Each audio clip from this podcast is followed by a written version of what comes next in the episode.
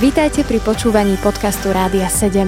Naším vysielaním reagujeme na potreby ľudí v duchovnej, duševnej aj fyzickej oblasti. Cez ETR Rádia 7 chceme odrážať vzťah s Bohom v praktickom živote.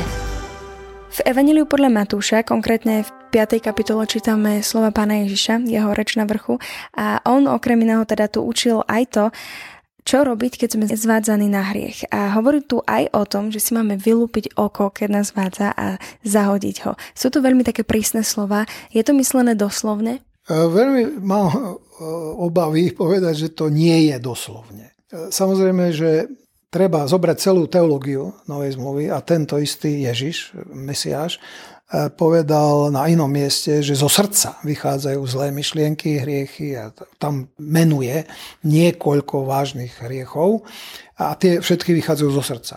Teda moje oko nespôsobuje môj hriech. Ono len nejak sprostredkova. Teda ak hovorí, že ak, tam je podmienka, ak to oko je príčinou, tak je lepšie ho vylúpiť, lebo oko je veľmi cenné, ale väčší život je cennejší.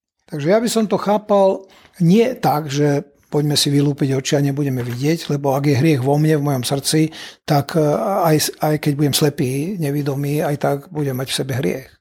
Ale týmto hovorí ako si analogicky k e, cene oka. Má v mojom srdci cenu nejaká modla nejaká vec, nejaký vzťah s nejakým človekom, alebo nejaké, nejaké hobby možno, ne? alebo nejaký zvyk, nejaký hriech, e, možno niečo vlastním, čo by som za, za žiadnu cenu s tým nechcel toho vzdať. A ak sa toho mám zbaviť, tak bude ma to tak bolieť, ako keby som si oko vylúpil. Takže Ježiš hovorí, že žiadna bolesť na svete, žiadna cena, ktorú môžem tu mať, nestojí za to, aby som na to stratil alebo kvôli tomu stratil väčší život. Lebo je lepšie ísť jednooký do väčšnosti, ako tu mať všetky veci, ktoré si tu môžem užívať, hej, oči a ja neviem čo iné. To potom hovorí aj o ruke. Hej. Takže tam by sme skôr mohli chápať, že niektoré pokušenia prichádzajú vizuálne a niektoré pokušenia prichádzajú skrze nejakú činnosť. Takže ja si myslím, že skôr by sme takto k tomu mali pristupovať, že ukazuje nám spôsoby, akými sme pokúšaní a ak nás pokúša niečo vizuálne, tak čokoľvek cenné to je, či je to drahý obraz, alebo drahé auto, alebo ja neviem čo, ak ma to pokúša na hriech, zbav sa toho. To znamená, ak mám veľa peňazí a myslím si, že to ma pokúša, aby som to mal modlu, je lepšie byť chudobný, ako to mať. Toto sa stalo bohatému mládencovi. On mu povedal, predaj majetok. No on ho mal tak rád, že to oko nechcel vylúpiť. Hej. Teraz hovorím metafor, teda prenesenie analogicky. Um, takže ja by som povedal, že nehovorme, že to nie je doslovné, ale ukážme, že zmysel toho je v tej cene toho oka, v cene tej ruky, uh, s tým, že vieme, že keď by sme sa zbavili rúk, alebo či tak hriechu sa nezbavíme. Ako zistím, že niečo má pre mňa už takúto vysokú cenu? Že to nie je napríklad nejaká len potreba postarať sa o rodinu, ako napríklad pri tých peniazoch? Tak niekedy je to veľmi ľahké zistiť, pretože stačí si predstaviť svoj život bez toho. Samozrejme, že niektoré cenné veci nám Boh daroval, hm, ako nechce, aby sme sa ich zbavili. Tam možno, že znovu môžeme pripomenúť Abrahama, od ktorého Boh chcel, aby obetoval Izáka. Izák bol Boží dar, dokonca bol to syn zasľúbenia, prísľubu Božieho, že teda Abraham bude mať veľké potomstvo a Boh chcel, aby ho obetoval. Takže to nebolo pokušenie, ten syn, to bol, nebol hriech, to bol Boží dar.